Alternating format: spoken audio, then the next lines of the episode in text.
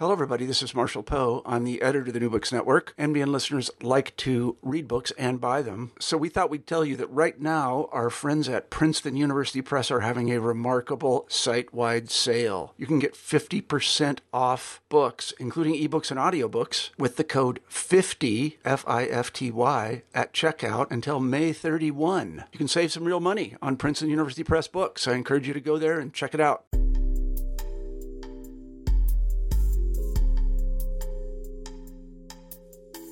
Hello, and welcome to New Books in Gender Studies, a podcast from the New Books Network. I'm Isabel Machado, and I'll be your host for this episode. Today I'm talking to Hafsa Lodi about her book, Modesty, a Fashion Paradox, which was published by Neem Tree Press in 2020. Modesty, a Fashion Paradox investigates how and why modest fashion became a mainstream global retail trend.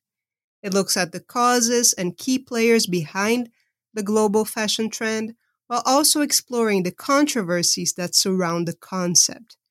Hafsa Lodi is a fashion and lifestyle journalist and author and has written for numerous newspapers and magazines in different parts of the globe. Hafsa, welcome to New Books in Gender Studies. Thank you so much for having me.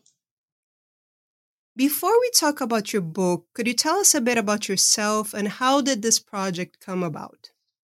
Sure. So I am an American Pakistani currently living in Dubai in the United Arab Emirates.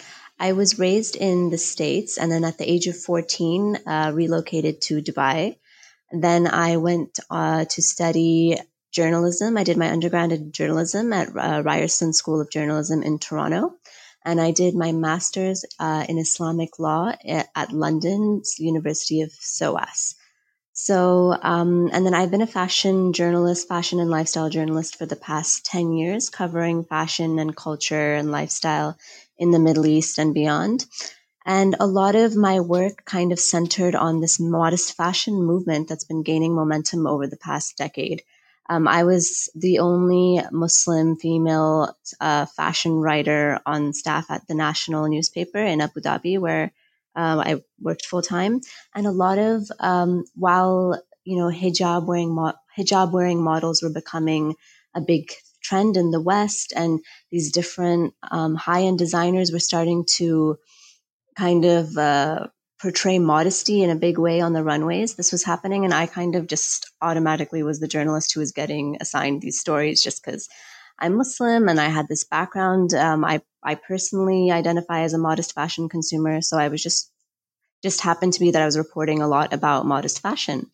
And then I was approached in 2018 by Neem Tree Press. Uh, they commissioned me to write a book exploring this whole movement. Um, she had, I think she had Googled some modest fashion. She'd seen my articles and my work uh, on it, Archana from Neem Tree Press. And yeah, she gave me this opportunity of a lifetime and I gladly accepted the challenge. And then we just launched the book last week in the US. Yeah, we're I'm glad we have a chance to talk to you about it. So, from reading your book, I realized that there is no single, let alone a simple way to answer this question because it means different things to different people. But could yeah. you define modest fashion for us? Okay, so I think a broad definition that I try and use um, when I discuss modest fashion is that it refers to clothing that generally covers the shoulders, uh, possibly up to the wrists, and covers the knees, possibly up to the ankles.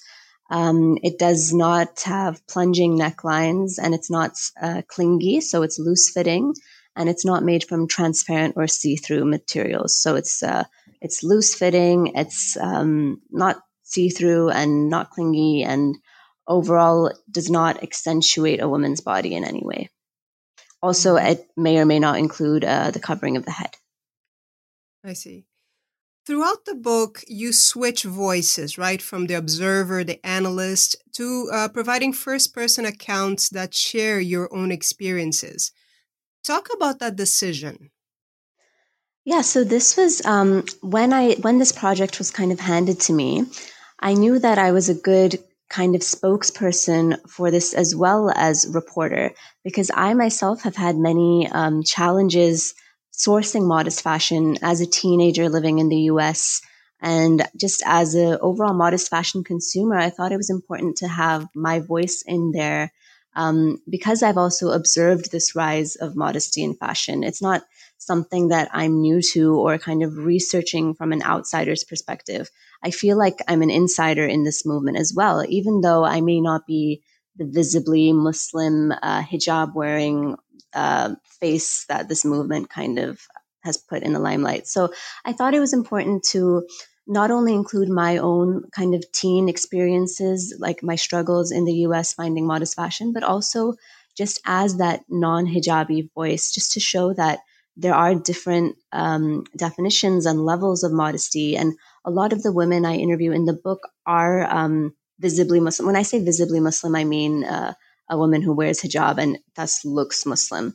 So a lot of the women I interview do wear hijab, and they're very, um, you know, adamant about the hijab being part of faith and part of their definition of modesty and part of their lifestyle.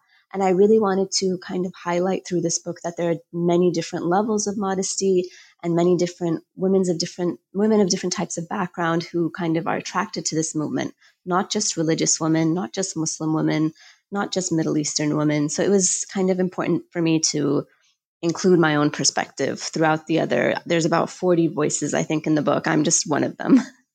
Mm-hmm. And uh, I was curious about your the intended audience uh, for the book. You know, with you and Neem Tree Press, how did you decide that?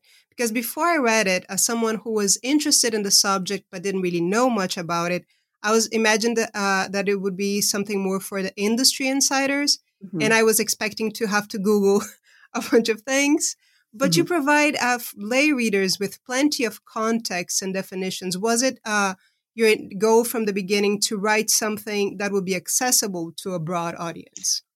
Yes, definitely. It was very hard in kind of pinpointing who this target audience is. I think together we sat, me and the publisher sat, and we came up with a list of like, there were six or seven different key audiences, and I couldn't really cross out any one of them. But I think overall, there are two main um, kind of target audience that this book speaks to. One is women within um, Muslim, Jewish, and Christian communities who identify with modest lifestyles, who dress modestly, and who kind of just needed this kind of project to um, validate their own fashion choices. So it just showcases their own lifestyles finally in one comprehensive book and shows the different levels, different uh, interpretations of modesty, their own included, but also um, from different types of women on this modesty spectrum.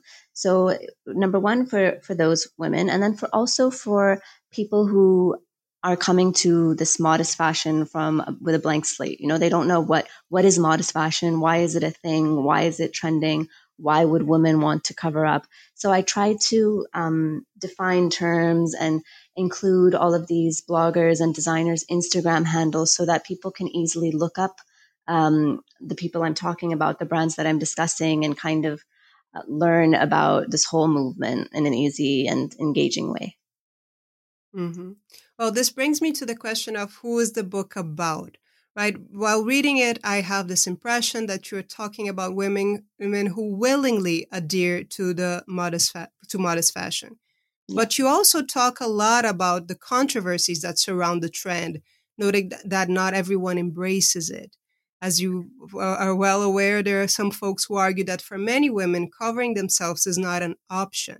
It is something yeah. that's imposed. And uh, and you actually talk here that there's this perception that women who opt for a modest dress are doing so uh, in an act of patriarchal submission. And how, how yeah. do you respond to that?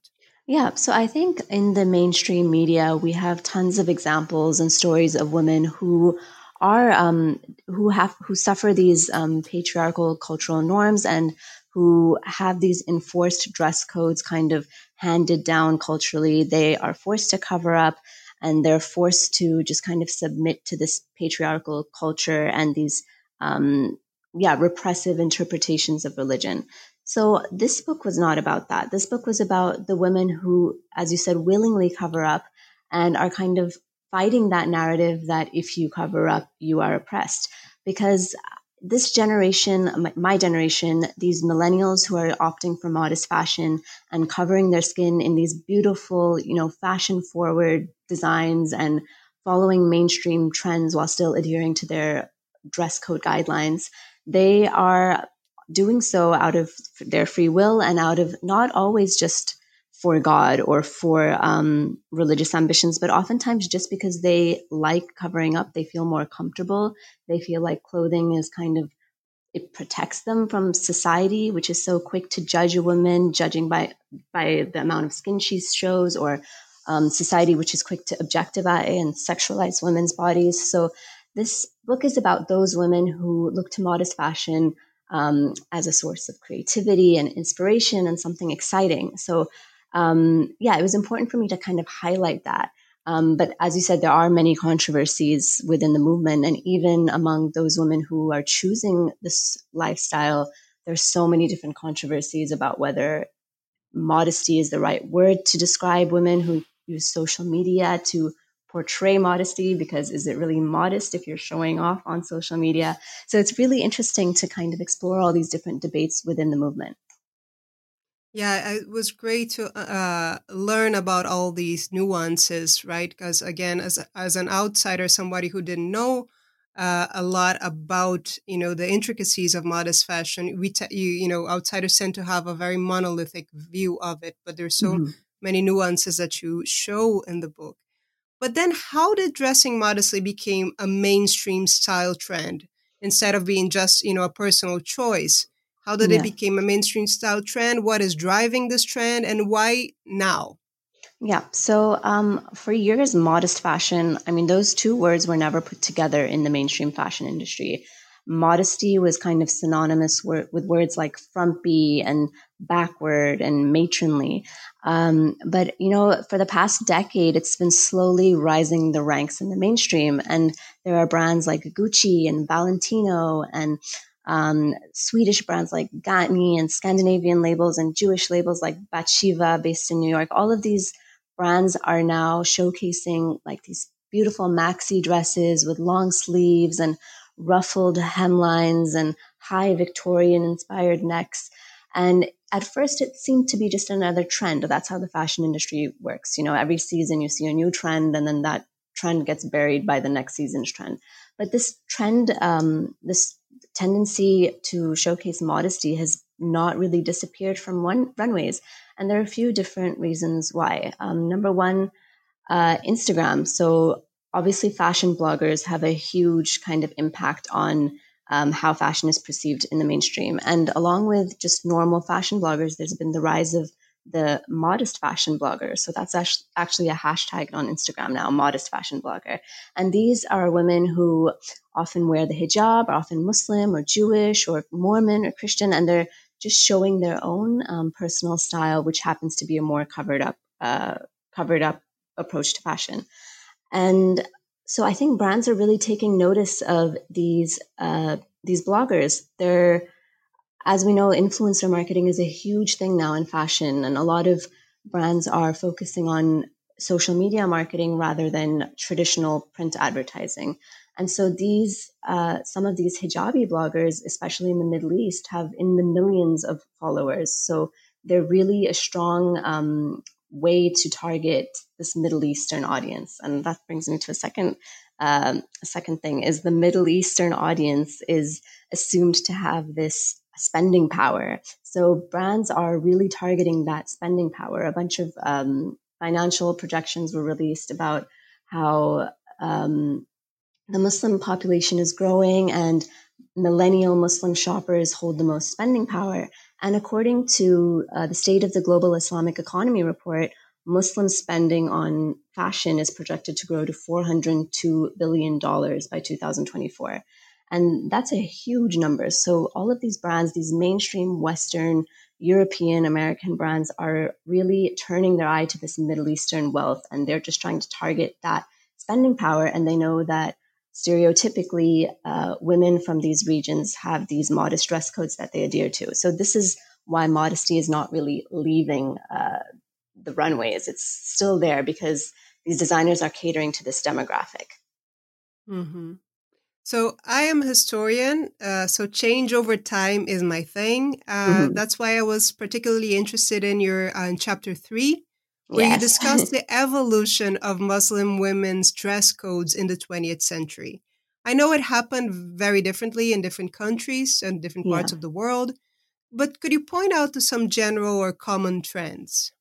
Yeah. So this is actually the chapter that was most enlightening and eye opening for me. And this was kind of, I guess, my most research uh, went into this chapter because I didn't really know the history of these different um, Muslim majority countries. And it was really um, interesting to learn that modest fashion is not necessarily ingrained in these countries for years um, since time immemorial. It's not like the hijab has been a permanent fixture in Muslim countries, which is what I um, naively assumed it to be. So I look at a few different countries and it's really shortened and it, we really had to be brief in this chapter. A lot was cut out, but just um, for space. But I, it was really tough to kind of narrow it down because obviously we can't um, just describe pages and pages of history. This wasn't a history book, but it was important to get these few um, key themes across. So in countries such as Egypt and Turkey and Iran, we saw that um, a lot of women today are opting for modest dress or hijab, even if their mothers or grandmothers had never worn hijab. So it's really this millennial trend being driven by different like political ideologies and anti um, Western ideologies over the past few years. So if you look at the 1979 Islamic Revolution in Iran, um, pre Islamic Revolution, women were not allowed to be employed if they wore hijab. There was actually a ban on hijabs.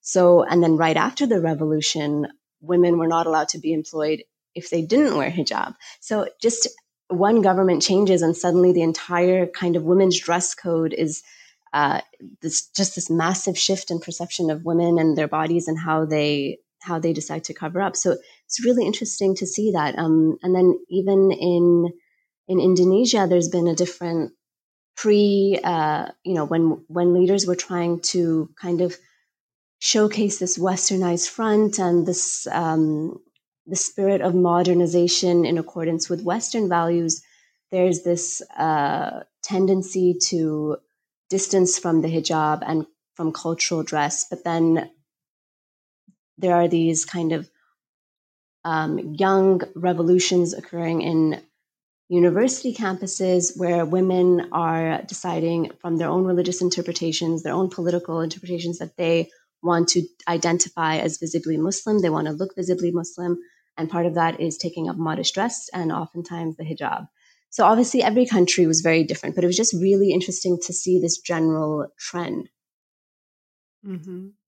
I, I, found it really interesting to read about the class component in the evolution of this trend mm-hmm. because while now this is a very lucrative industry and uh, and a trend that's embraced by wealthy people, you noted yeah. that, uh, and I didn't know that, that covering up in some places was associated with working class or yeah. rural women. Yes. I love the example, for instance, of Egypt. Egyptian cinema. Yeah. yeah, could you talk about that? Yeah, so in Egyptian cinema, actually, um, I found this throughout the research that uh, in the cinema, there were very, very few representations of hijabi women in film and cinema. And the very few times when they were there, they were only the picture of the rural working woman on the farm or the, the villain. So it was just very interesting to see that the hijab was connotated to the lower working class, not the, um, you know, the wealthy society, which is what exactly what you said, which is what the modest fashion industry now is targeting this wealthy Middle Eastern consumer who, who wears designer hijabs. yes. So, another important point here for me was who is profiting from this trend. Uh, as you mentioned, you have these uh, fashion brands that are adhering to it. But there was a quote from someone you interviewed that caught my attention, and the person said, mm-hmm. Muslim wom- women are hot right now. The thing mm-hmm. is, we cannot be cool with a society vilifying our identities while trying to profit off of them. So, yeah. what's your take on what can be perceived as some sort of opportunism or even cultural appropriation of these luxury brands? Yeah, definitely. That's a big, um, while the modest fashion movement is definitely being celebrated by many women, by many Muslim women, many other women like uh, Amani Al Khatahtbeh, she's the woman who you just uh, quoted. She's the founder of Muslim Girl, which is an online platform in the United States that amplifies the voices of Muslim American women. And she's actually running for Congress. Uh, so, yeah, she's a really powerful change maker. Um, so, yeah, she points out that, yeah, modest fashion might be hot. And we have these hijabi women all of a sudden in mainstream ads, and that's great. But who's really profiting off of this? Not the Muslim community, not the Muslim women. It's these Western brands with big budgets who are um, just using these Muslim women often as just kind of showpieces to show that, yes, we're ticking off the diversity box. We're catering to this demographic. But are they really supporting these Muslim communities? So that is one issue that that is kind of raised in the book, and um, it's not something I delve that into. I wish I kind of did delve deeper into it, but um, yeah, this is this is one of the issues with the industry, and so a lot of um, solutions that are perhaps raised to kind of counter this is to have employ um, Muslim women in these brands and consult with Muslim women and not just don't just design for them and hand it over to them. Incorporate them into the decision making process. So yeah, that's one of the solutions uh, for this. And then yeah, cultural appropriation is such a it's such a loaded debate and it's so tough. But like if you ask me, in my opinion, I don't think modest fashion in general is cultural appropriation. I think even when when designers put hijabs on the runway, I don't see it as a negative thing. I see it as a positive um, display of uh, recognition of this demographic. Mm-hmm. Yeah, but you also show another alternative is uh, you actually have a, a chapter that's named uh, "For Women by Women," yes. right? There, there are women who are taking charge of this of process course, yeah. as well. Yes. Yeah, and so a lot them? of yes. So one way to support modest fashion from a kind of if you're within this religious community and you want to support the actual women, of course, there are so many amazing, um, inspirational um, entrepreneurs in the modest fashion realm. Not these big brands like I mean, yes, there's Gucci and H and M and Mango and all of these established retailers are kind of dabbling with modest fashion, but there are these uh, these entrepreneurs and these homegrown startup labels that have been kind of catering to this niche for years and it's on a smaller scale and maybe their things are tailor made not factory made but they kind of have this um, oftentimes this sense of faith and um, this like ambition to cater to muslim women ingrained in their very in the very dna of their labels so, I mean, in the States alone, there's so many. There's Haute Hijab, uh, founded by Melanie Elturk. It's based in New York and it supplies like luxury hijabs and headscarves uh, across the US and across the world, actually. And then there is, there are a few hijab brands. There's Austere Attire, there's Bella Scarves. And um, these women saw that in the mainstream kind of shop, in the mainstream shopping industry and in the malls, it was very hard to find headscarves that were suitable to wear as hijabs, as daily um, wear hijabs. They found that you know if you go to the high street and get a, like a scarf from Forever 21 or H&M, that after a few washes it wasn't suitable anymore, or it was itchy, or it wasn't soft enough, and they really take into consideration all these needs of um, hijabi women when designing their products.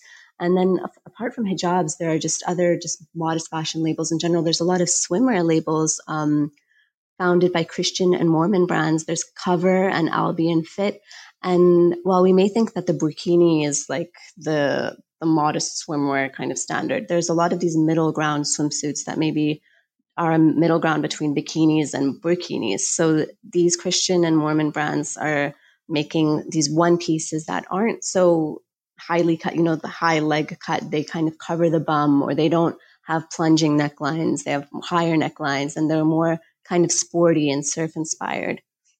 So there's really so many different niches within the modest fashion industry, um, hijabs, swimwear, athletic wear, loungewear that these uh, women of faith are kind of specializing in.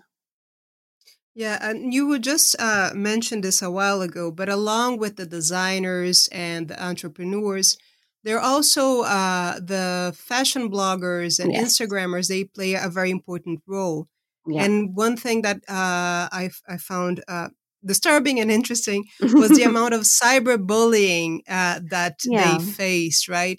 and it was interesting to see how they they received that uh, the that cyberbullying from two very different camps.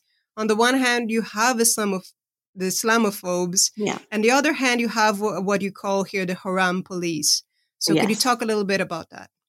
Yeah, so this is, I think, one of the most disheartening things about this movement coming from um, a Muslim female perspective.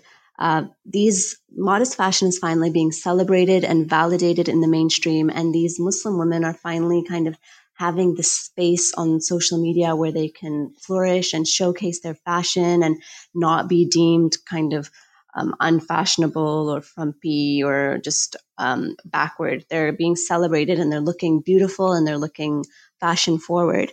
Yet uh, within the Muslim community, there's a lot of uh, there's a lot of criticism of these women and of the concept of using fashion to stand out and to showcase yourself.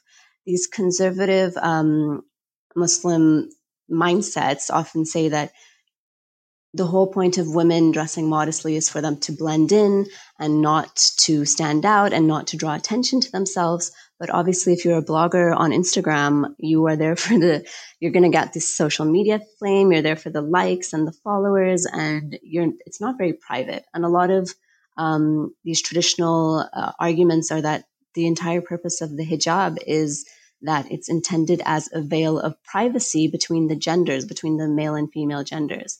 However, on social media, it's a very public um, platform where men and women from all over the world can see you, um, see your your face, your body, albeit covered in in clothing.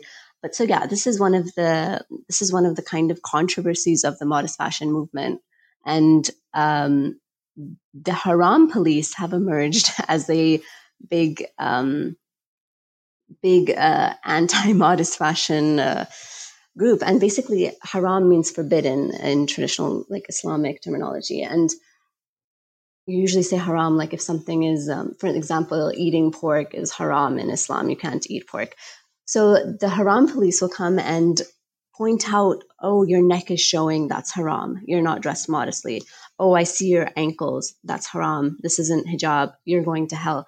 It's crazy the amount of hates that some of these bloggers get on social media. And it's not from Islamophobic um, Westerners. It's from people within their own communities who are entrenched in these um, old cultural patriarchal mindsets, and they're hiding behind these usernames and basically attacking these women.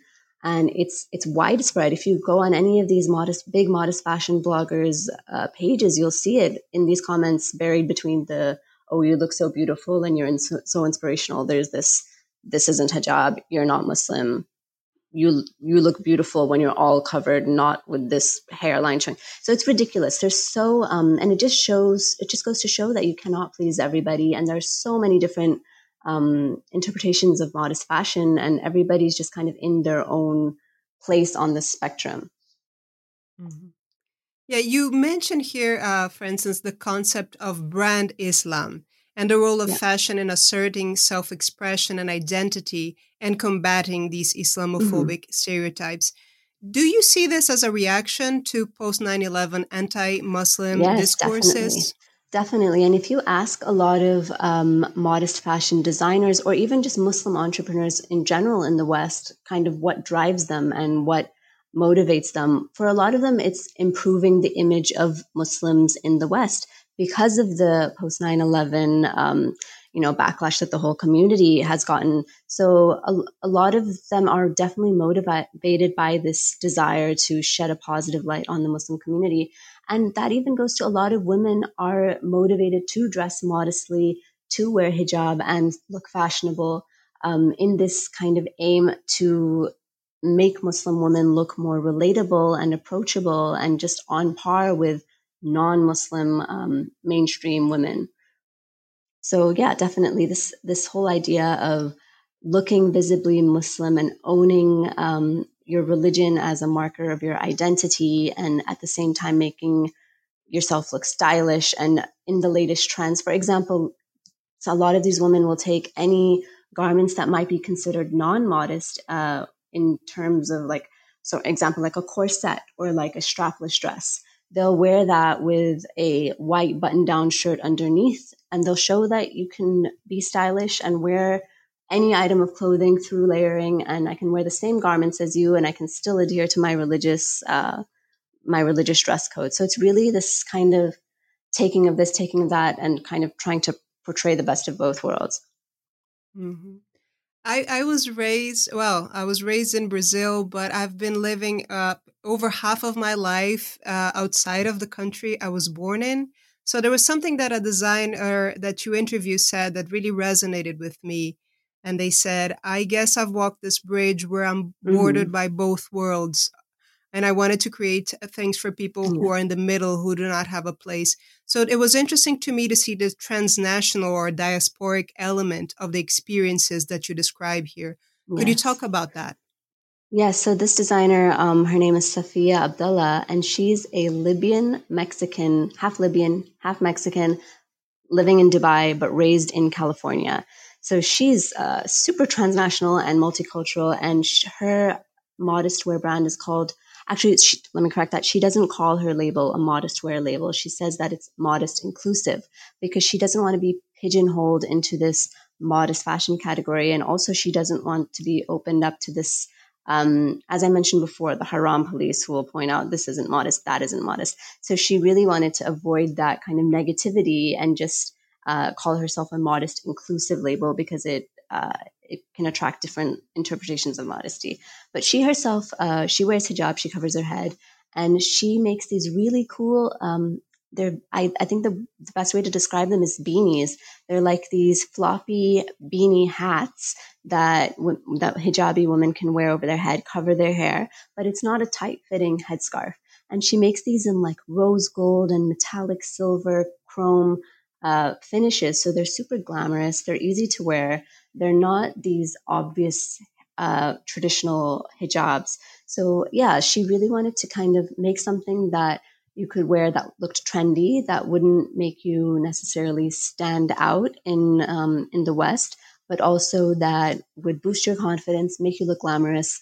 So yeah, it's really this um, this balance that a lot of these designers try to try, that they strive for is looking covering your skin and also looking beautiful um, on a mainstream uh, according to mainstream standards. I wouldn't say beautiful. Well, sorry, book, stylish. Yeah. well, the book focuses mostly on Muslim women. You also mention non-Muslim designers and consumers who are invested in modesty. Could you talk about mm-hmm. that and what would be the main differences, uh, especially in terms of mm-hmm. aesthetics of style? Yeah. Um, so, especially in America, Jewish women have long been proponents of modest fashion and have there's been Jewish designers serving the modest fashion community for years, and, and many Muslim women have actually been buying from these Jewish designers too. And I kind of wish I included more um, more about these non-Muslim designers and bloggers because they're really important and instrumental to this global modest fashion movement as well. We're seeing Muslim hijabi faces as kind of the faces of the movement because of those financial numbers I mentioned earlier, because designers see the Middle Eastern spending power. So they're catering to that market with these hijabi, uh, Arab looking women.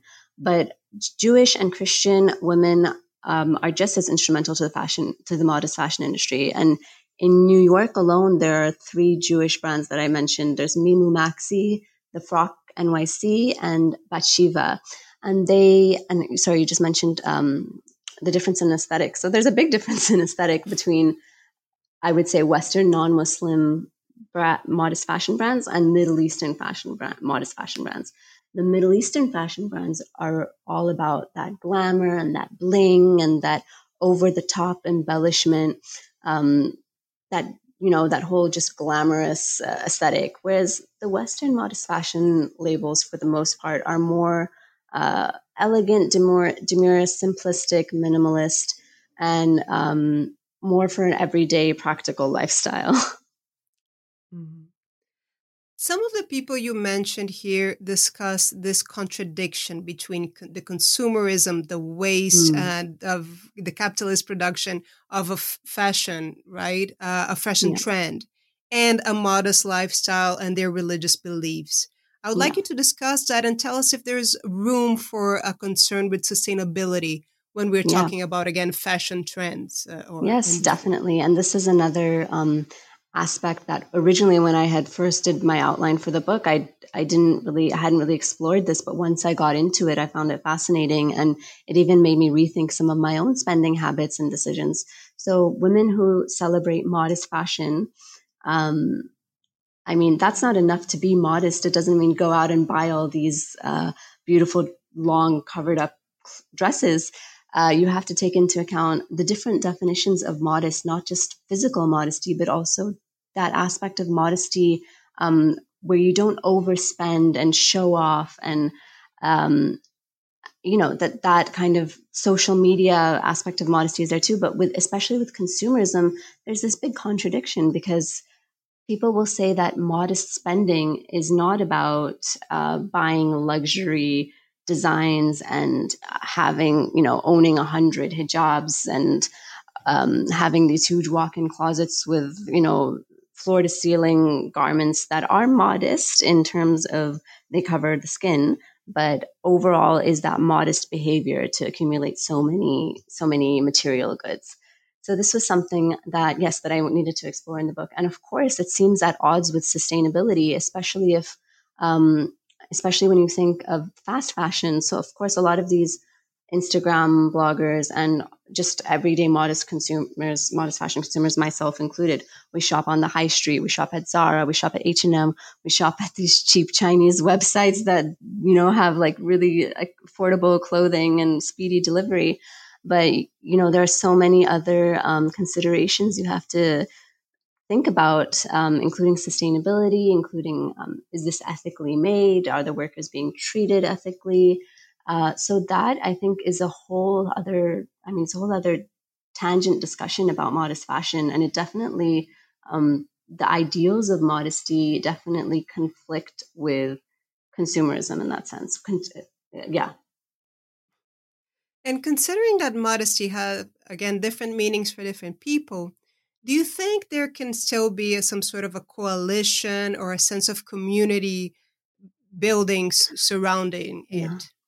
You know, that's my hope. And as on just on a personal level, I really hope, um, especially in the Muslim community, that women just can just come together and, um, you know, celebrate the kind of sisterhood that's uh, that's fueling this modest fashion movement. Women who dress modestly, however that may be, we've long been ostracized for dressing modestly and for um, for our limited dress codes. People see it as limiting and restrictive, but it's not. And we've been trying to change that narrative and fight that narrative for years. And finally, we're seeing success. So I really hope our little differences, uh, whether that be one woman shows her ankle, one, one woman shows her knees, one woman doesn't cover her hair, I really hope those don't get in the way. Um, we are seeing that often, like as I said, with the haram police, and as well, there are these these big uh, famous bloggers, modest fashion bloggers, who may have started off their journeys wearing hijab and they have now since decided to take off their hijabs for their for personal reasons. And often they're getting so much hate on social media, and it's horrible. They're being um, they're being ripped apart in the comments of their Instagrams, and it's it's really depressing to see that fellow Muslim women are shaming other Muslim women because their definitions of modesty may not be matching each other. So I, I think this is something that within the community we really need to address and fix. Hmm. Well, you approach this uh, from the perspective also of an investigator as a journalist, but as as we we discussed, you also brought in your own experiences in the book.